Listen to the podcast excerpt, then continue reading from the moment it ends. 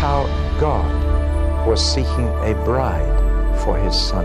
Each book is different from every other book. I'm trying to give you the keys for you to unlock it for yourself. You're listening to Unlocking the Bible by David Pawson. Visual materials featured in this talk can be found online at davidpawson.org. This is Genesis Part 2 Creator and Creation. I'd like to give you a little bit of a philosophy lesson. Everybody has a philosophy, it's your way of thinking about things. Uh, the word means simply to love wisdom uh, or to seek the answers to big questions. And all of us have a philosophy, but the trouble is, in our modern world, there are so many different philosophies being thrown at us through the mass media and in so many different ways that we get into confusion.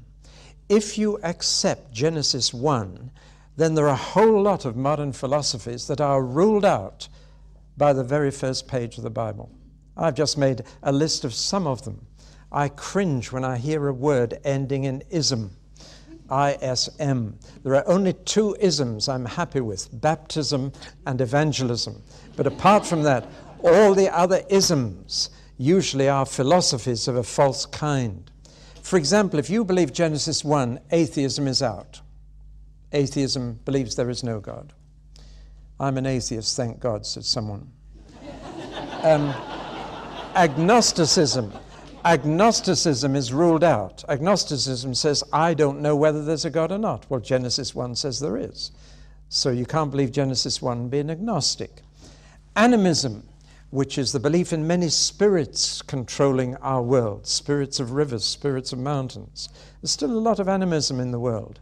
That's ruled out. Polytheism, that's the belief that there are many gods. Genesis 1 rules that out. Dualism believes there are two gods, one good and one bad. And the good God is responsible for the good things that happen, and the bad God for the bad things. Well, that's not the biblical philosophy either. Monotheism believes there is only one God, one person. Judaism believes that, Islam believes that. But uh, Genesis rules that out by using the plural word Elohim. Deism believes that God is the creator but he cannot now control what he's created. He's made something like a watch, wound it up, and now it runs on its own laws. So miracle becomes impossible. Deism is very common even in church. Do you believe God can change the weather? If you don't believe that, you're a deist. You may believe that he created the universe, but he can't control it. Theism believes that God not only created the world, but is also in control of everything and everyone is made. And theism is one step toward the biblical philosophy.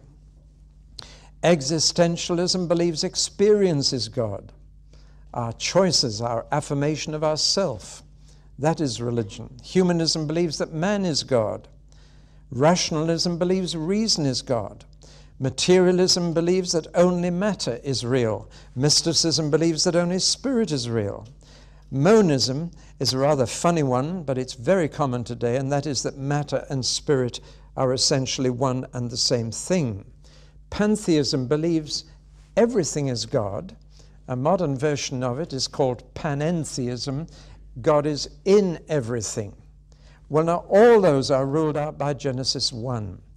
If you want an ism that sums up the Bible philosophy, it is triune theism three in one, creator and controller of the universe. That's the biblical way of thinking.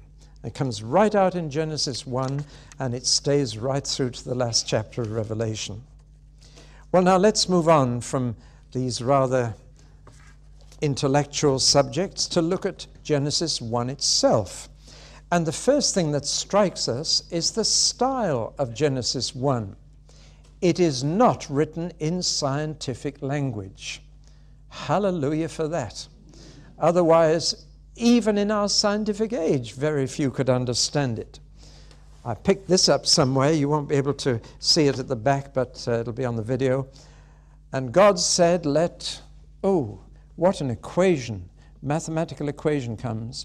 So God said all that, and there was light because that's the scientific formula for light. Aren't you glad that Genesis 1 wasn't written in scientific language? or none of us would understand it, or very few of us anyway.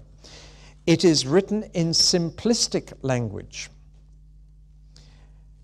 For example, there are only three kinds of vegetation in Genesis 1 grass, plants, and trees. It's a very simple categorization of vegetation, isn't it? Everybody knows grass, plants, and trees. There are only three kinds of animal mentioned in Genesis 1 domesticated animals, animals that we hunt for food, and wild animals. Now, these simple classifications are understood by everybody everywhere. Three different sized plants, three different kinds of animals, depending on their relationship to us. This is what we mean by simplistic. There are only 76 separate root words in the whole of Genesis 1. That's remarkably few. Furthermore, every one of those words is to be found in every language on earth, so that Genesis 1 is the easiest chapter to translate of the whole Bible. It takes a genius to be that simple. You see, God, like every writer, has to ask who's going to read what I write. You've got to angle your writing towards your potential reader. And uh, there's such a thing as a fog index for writers, which I test my writing on. And you take so many sentences, you count the number of multisyllable words and how many sentences, you put them in a mathematical formula, and then it comes out. And you know exactly who will be able to read what you write, whether it's Reader's Digest readers or scientific thesis readers. And it's a good way of checking. Now, God wanted the story of creation to reach everybody in every time and in every place. So he made it utterly, utterly simple. And the result is that a child can read Genesis 1 and get the message. And it can be translated into any language. It takes genius to be that simple. Einstein was asked to explain his theory of the relativity of time. And he said, one minute sitting on a hot stove seems much longer than one hour talking to a pretty girl. now, it takes genius to be that simple. And everybody now understands the theory of the relativity of time. God wanted to be that simple. So he didn't write a scientific account of creation, he wrote a simplistic one. God is the subject, along with the Word and the Spirit. There's a Trinity coming in already especially when later it says, Let us make men. The verbs are very simple, and I want to point out the difference between created and made. The, the Hebrew word created, bara, means to make something out of nothing. And it only occurs three times in the whole of Genesis 1 for matter, life, and man. Only at those three points was God creating something absolutely new. In between, he uses the word made, which means to make something out of something else. Now, we can make things, we can manufacture things, but we can't create. And that's a very important point in Genesis 1. There are three points at which God does something totally new out of nothing matter, life, and men.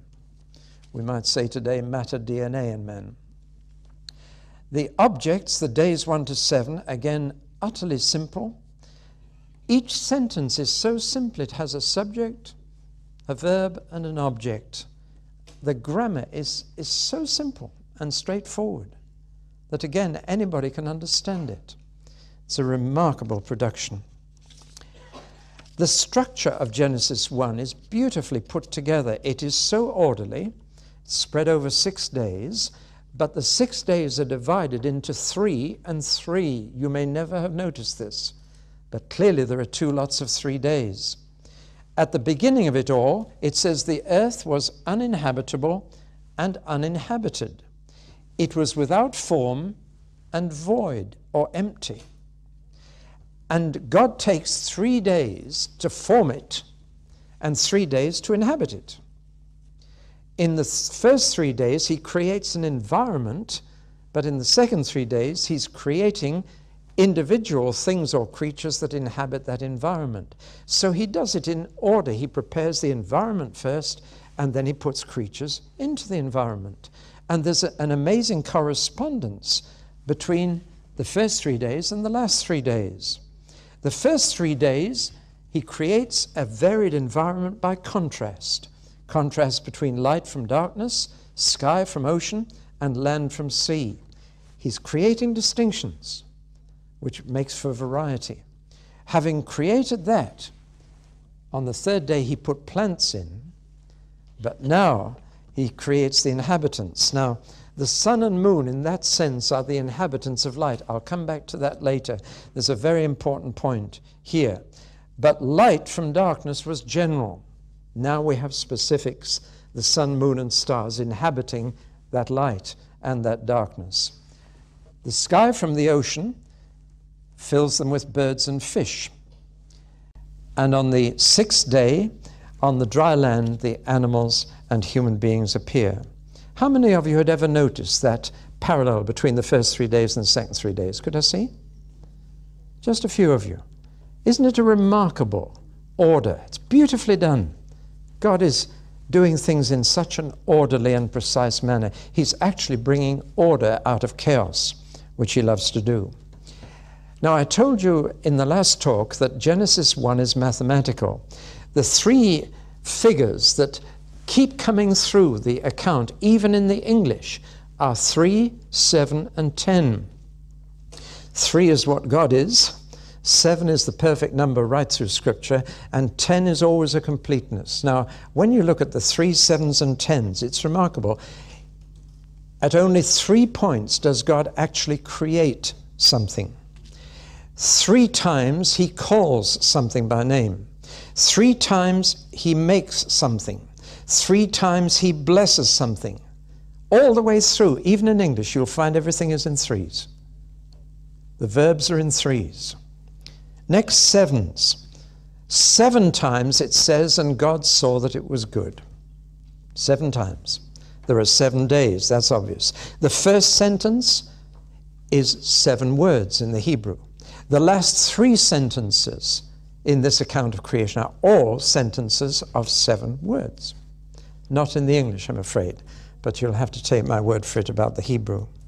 Now, in all this, it's in marked contrast to, for example, the Babylonian epic of creation, which is so complicated and so weird that when you compare it with the simplicity of God's Word, you will have no doubt which rings true.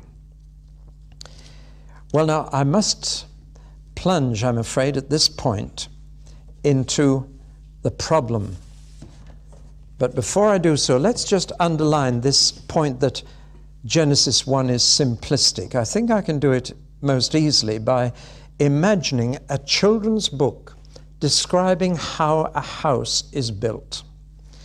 And if you want to write a children's book, you would have to give a simplified summary. You would say, first came the bricklayer who laid the bricks, then the carpenter came to put the window frames and door frames and roof joists on. Then the plumber came to put the pipes in, the water and the waste. The electrician came then to put the wires in. Then the plasterer did the walls, the decorator painted them, and finally they all went on holiday. So that explaining it simply to children, you would probably explain seven stages. Do you follow me? But that is simplistic. And as someone who's involved in designing churches and getting them built, I know that life is not that simple. You have to have what's called a critical path analysis. And you work out when the bricklayer has to come and when the carpenter has to come, and he may have to come twice, and when the plumber. It's, it's a very complicated business getting a building up. But the only people who need to know that are the builders. This is good enough. And this is what you would do if you were telling the story to anybody in any time and place. Do you follow me? There's no doubt that Genesis is a simplification and that science can fill out a whole more, lot more details for us. But God wanted everybody to understand that He did it, that He did it in an orderly way, that He knew what He was doing. But as soon as you talk like that, then this bogey of science versus scripture comes up. And uh, the tension is there. There is a tension in many scientists over anything supernatural. That is because science can only study the natural world, can't study the supernatural. So that the supernatural is something science doesn't really have any contact with and, and finds difficult to think about. But there are specific questions of science that come up in relation to the Genesis 1 account of creation, and I feel I must just mention them. Some, of course, of the difficulties that people have are flippant. Did Adam have a navel? I've been asked. Profound, isn't it? or can snakes talk? Or where did Cain get his wife? Lord Soper was asked that at Hyde Park Corner once, and he just said to his questioner, Why are you so interested in other people's wives? uh, there are, in fact, three possible answers, but I'm not going to give them to you. One of the latest I read in the national press was Did Noah take woodworm into the ark?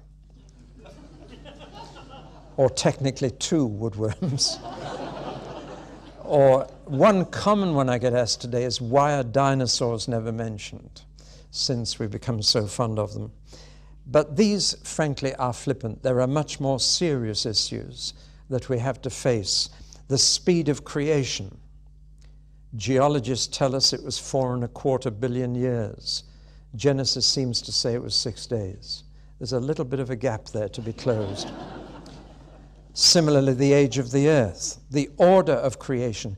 Actually, the remarkable thing is that science agrees with the order of Genesis 1, with one exception, and I think that can be explained.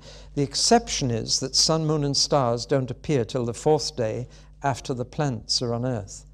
But in fact, we now know that the original earth was covered with a thick cloud, uh, a mist. In fact, Genesis 2 says a mist covered the whole earth. Science knows that's true now.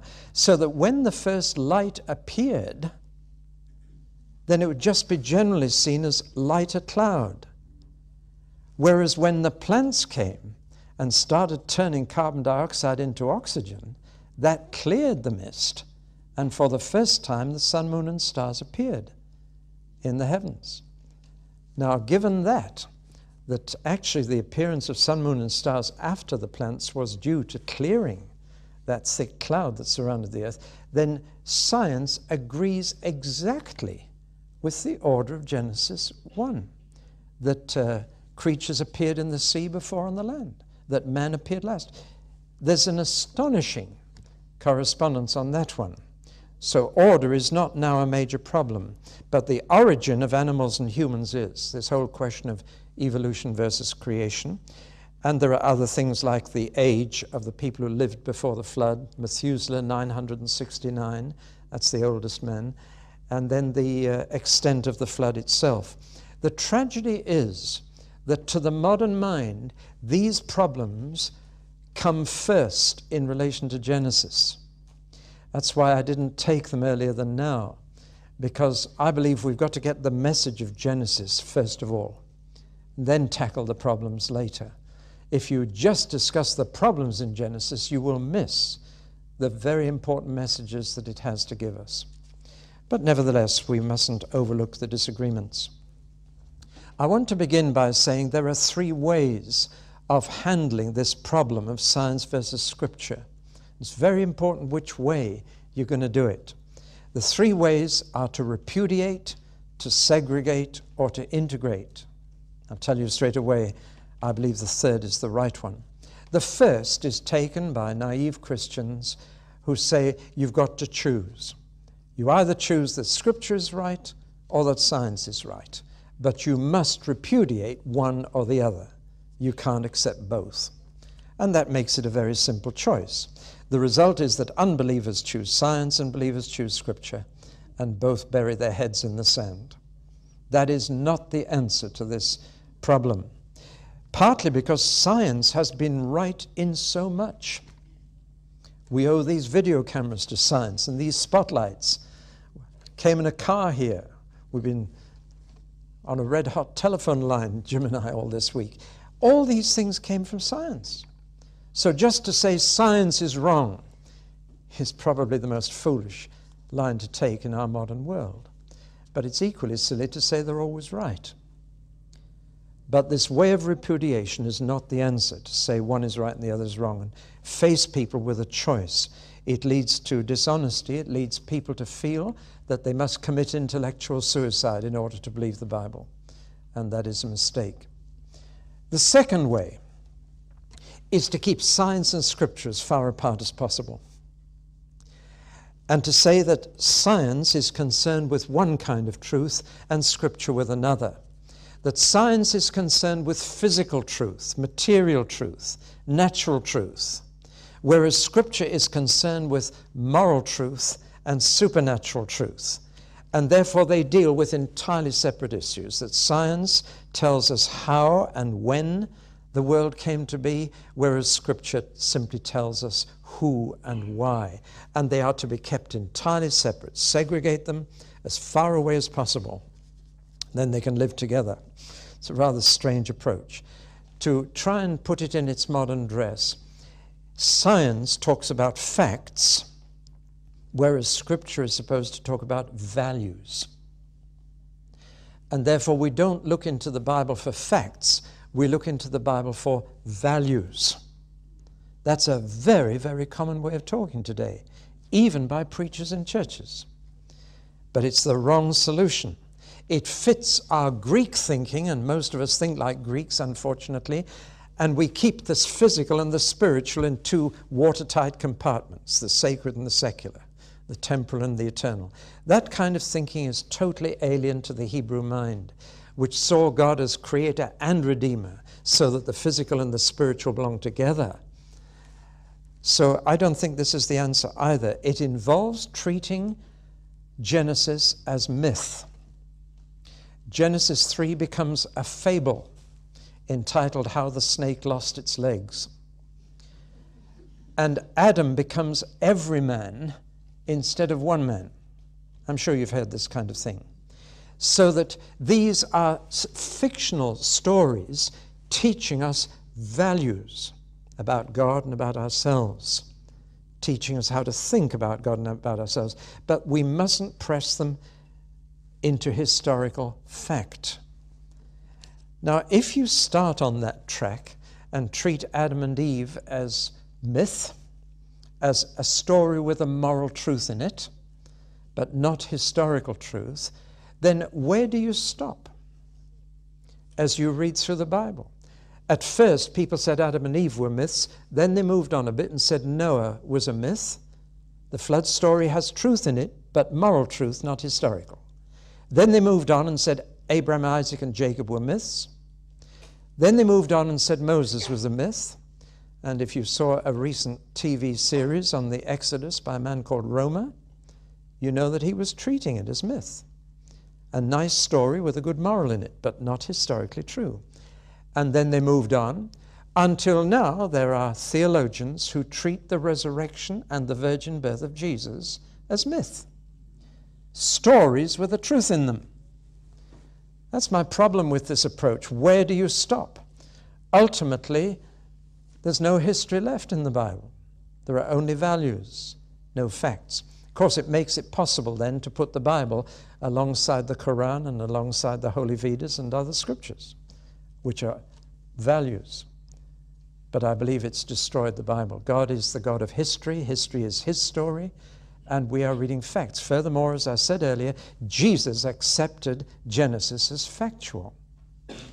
Therefore, this is not the answer to the problem, but it's probably the most common way that Christians have tried to get over the problem. Both scripture and science are, in fact, overlapping circles, and they are dealing with some things that are the same. And therefore, there are apparent contradictions between them which we must look at. How then are we going to resolve? How can we bring them together? Well, we need to remember two basic things, very important. And the first thing is the transitional investigations of science. And I mean by that that science changes. It's always in transition. And things that were regarded as scientific fact years ago are now no longer regarded as scientific fact. Science changes its views. For example, it used to believe that the atom was the smallest thing in the universe. Now we know that each atom is a whole universe in itself. It was said until very recently that the X and Y chromosomes decided whether a fetus became a male or a female human being. I gather now that's been thrown out of the window and it's something else entirely different. You really have to keep changing your mind to catch up. The whole discovery of DNA has revolutionized our thinking about life because we now know that the earliest form of life had the most complicated DNA in it, and that mathematically, DNA is a language. It is not a chance combination, it is a language passing on a message from one generation to another. Therefore, DNA must have a person behind it. That's changing a lot of people's thinking. So science changes. It is in a state of transition. Geology is changing. I read an article by the science correspondent of the Times. He said there are now seven different ways of finding out the age of the Earth carbon 14, radiogenic helium, magnetic field decay, and oceanic nickel, etc., etc. And he gave a list of the dates that these new methods have revealed. And interestingly enough, the shortest is 9,000 years and the longest is 175,000 years, not four and a quarter billion. Well, who's right? I don't know. I think we wait until the scientists make up their mind on many real issues. Anthropology is now in a state of disorder. What we thought were prehistoric men, our ancestors, are no longer regarded as our ancestors, but creatures that came and went and disappeared. Biology, again, has changed. Very few believe in Darwinian evolution today. So that's the first point I want to make that science does change its opinion. And to tie the Bible to any particular age of science would mean that in the next generation the Bible would be thrown away as well. The second thing I want to say is equally important traditional interpretations of Scripture can also change. The Bible is inspired, but our interpretation of it may not be. I think we need to draw a very clear distinction between the Bible text and how we interpret it. For example, when the Bible talks about the four corners of the earth, who interprets that to mean that the earth is a cube or a square? See, the Bible uses what we call uh, the language of appearance. It talks about the sun rising in the east and setting in the west and running around the sky. Who takes that to mean that the sun is moving around the earth? Well, they used to, but it was a wrong interpretation. It's using, using simply the language of appearance. So that we need to think again about our interpretation of the Bible so that we become a little more flexible. I believe in this way, when science is realized to be transitional and our interpretation of Scripture is seen to be traditional, then we'll begin to be willing to rethink. I thought I'd illustrate this by looking at the days in Genesis 1. And I found that there are at least five different ways of interpreting the word day in Scripture. And I'm going to go through all five and leave you to take your pick. How about that? There is, as I've said, a slight discrepancy between six days and four and a quarter billion years. And we need to close the gap in some way. So, how are we going to take the word day in Genesis 1? It's a Hebrew word yom, which sometimes means a day of 24 hours. It can also mean an era as in the day of the horse and cart is over. I don't mean a 24 hour day, I mean the day of the horse and cart is over. But there are five different ways of interpretation. The first is to take the word day literally as an earth day of 24 hours. Your problem then is to find more time somewhere. And you'll find various commentaries find more time in one of three ways. The first is by finding a gap between verse 1 and verse 2, or rather, verse 2 and verse 3. In other words, the earth, it said, became without form and void over a very long period, and the six days are God putting it right again. That's a very common theory. You'll find it in the Scofield Bible, you'll find it in a number of Bible notes. That in fact, the six days were the reconstruction of a world that had gone into chaos over a long period. Very common theory. A second way of finding more time is to find it all in the flood. There have been various books, notably connected with the names Whitcomb and Morris, that have said that the geological data that we have all come out of the flood. Not very easy to maintain that. Most intriguing way of finding time is this that God created genuine antiques. Begins with the theory how old was God when he was made? Was Adam when he was made by God? Wasn't a baby. So was he 30 years old when he was made by God? in which case anybody meeting him would have said, You're 30 years old. They'd have been wrong. He would have been only half an hour old. Do you follow the theory?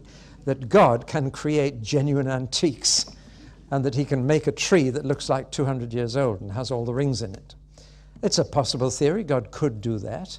But all these are ways of trying to take the day literally and find more time somewhere. Follow me? And you're welcome to take any of those interpretations. Then there are those who take a day as meaning a geological era, that it's a long time, it's an age day. Well, that's quite a common theory. Therefore, we're talking not about six days, but about six geological ages. The third is the mythological, which I've already mentioned, that treats the six days as pure myth. It's only the poetic framework of the story, and the main thing is to get the moral out of the story and forget the framework. That's part of the myth. That means it's a fabled day. One of the most intriguing was by Professor Wiseman of London University. He believed the days were educational, meaning that God revealed his creation in stages to Moses. And on the first day of a week in Moses' life, God said, This is what I did. And then the next day, he told him a bit more, and the next day, a bit more, and a bit more. So these were school days of Moses. Hope you're still with me. And there are two forms of that theory. One is that God revealed creation verbally in words, but another intriguing is that he revealed it visually, as he did the book of Revelation to John, by giving Moses a kind of picture show. And Moses saw uh, the light separate from the darkness. Then the screen went black, and then Moses saw another picture of the moisture being separated from the seas. And next picture, he saw plants and then animals and birds and so on. That it was a kind of picture show which he wrote down. But both of those theories, whether in word or picture, assume that the days belong to Moses' school timetable, as it were. And the final interpretation is that these were God days. Time is relative to God as well as to us, that a thousand days are like a day to God, and a day like a thousand years. Therefore, God was saying to me, the whole of creation was all in a week's work. That's what it was to me. And the point of saying that would be that if you take geological time, human life loses all significance. For example, Go back to Cleopatra's Needle. If you let Cleopatra's Needle represent the age of our planet and put a 10p piece flat on top of the needle, that's the age of the human race. And if you put a postage stamp on top of that, its thickness represents civilized men. Do you realize we lose all significance in that? Who are we? And God, I believe, wanted us to think of creation as a week's work because He wanted to get down to the important bit. That's us on planet Earth. Well, that's the theory. The seventh day, note the length of the seventh day because that has lasted centuries. It lasted all the way through the Old Testament. God's seventh day rest lasted until Easter Sunday when he raised his son from the dead. All through the Old Testament, there is nothing new created. God had finished creation. The word new hardly occurs in the Old Testament once. Yes, I can think of once. As a verse in Ecclesiastes Behold, there is nothing new under the sun. So God rested all through the Old Testament. That was a pretty long day. Well, there are five different ways. I think you probably guessed which I'm going for, but uh, I'm not going to press that. These are interpretations. God clearly wanted us to think of His work as a week's work. That's the message. I'm content with that message. I personally believe we're talking about God days. He's giving us His angle on it. And that was just a week's work to Him. To Him, it's only been a couple of days since Jesus died. God, time is real to God, but it's relative to God as well. And we need to remember that. Well, I've taken just one example there. I'm leaving the big question of evolution till the next talk, because that's a biggie, especially if man is included in it. What I've tried to do here is to show you that we interpreters of the Bible need to be a little more flexible sometimes and say we may not have understood it right. And I believe scientists need to be a bit more humble, but many of them are becoming more humble as they discover the random principle in nature, that everything isn't neatly tied up in laws of cause and effect. And science is becoming much more flexible. So that recently there was an article in my morning newspaper entitled, Is Science About to Prove the Existence of God?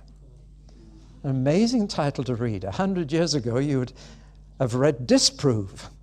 But now there's been a swing round to a universe that is more open to personal intervention and control by God than it was before. So that science and scripture in our day are beginning to move together again.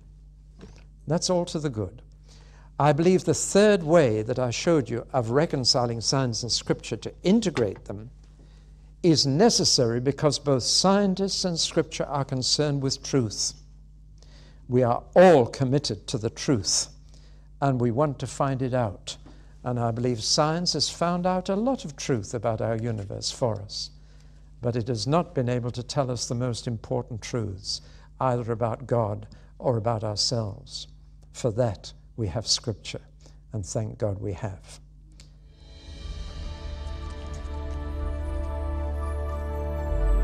You have been listening to David Pawson's Unlocking the Bible. Visual materials featured in this talk and other free resources like this can be found online at davidpawson.org.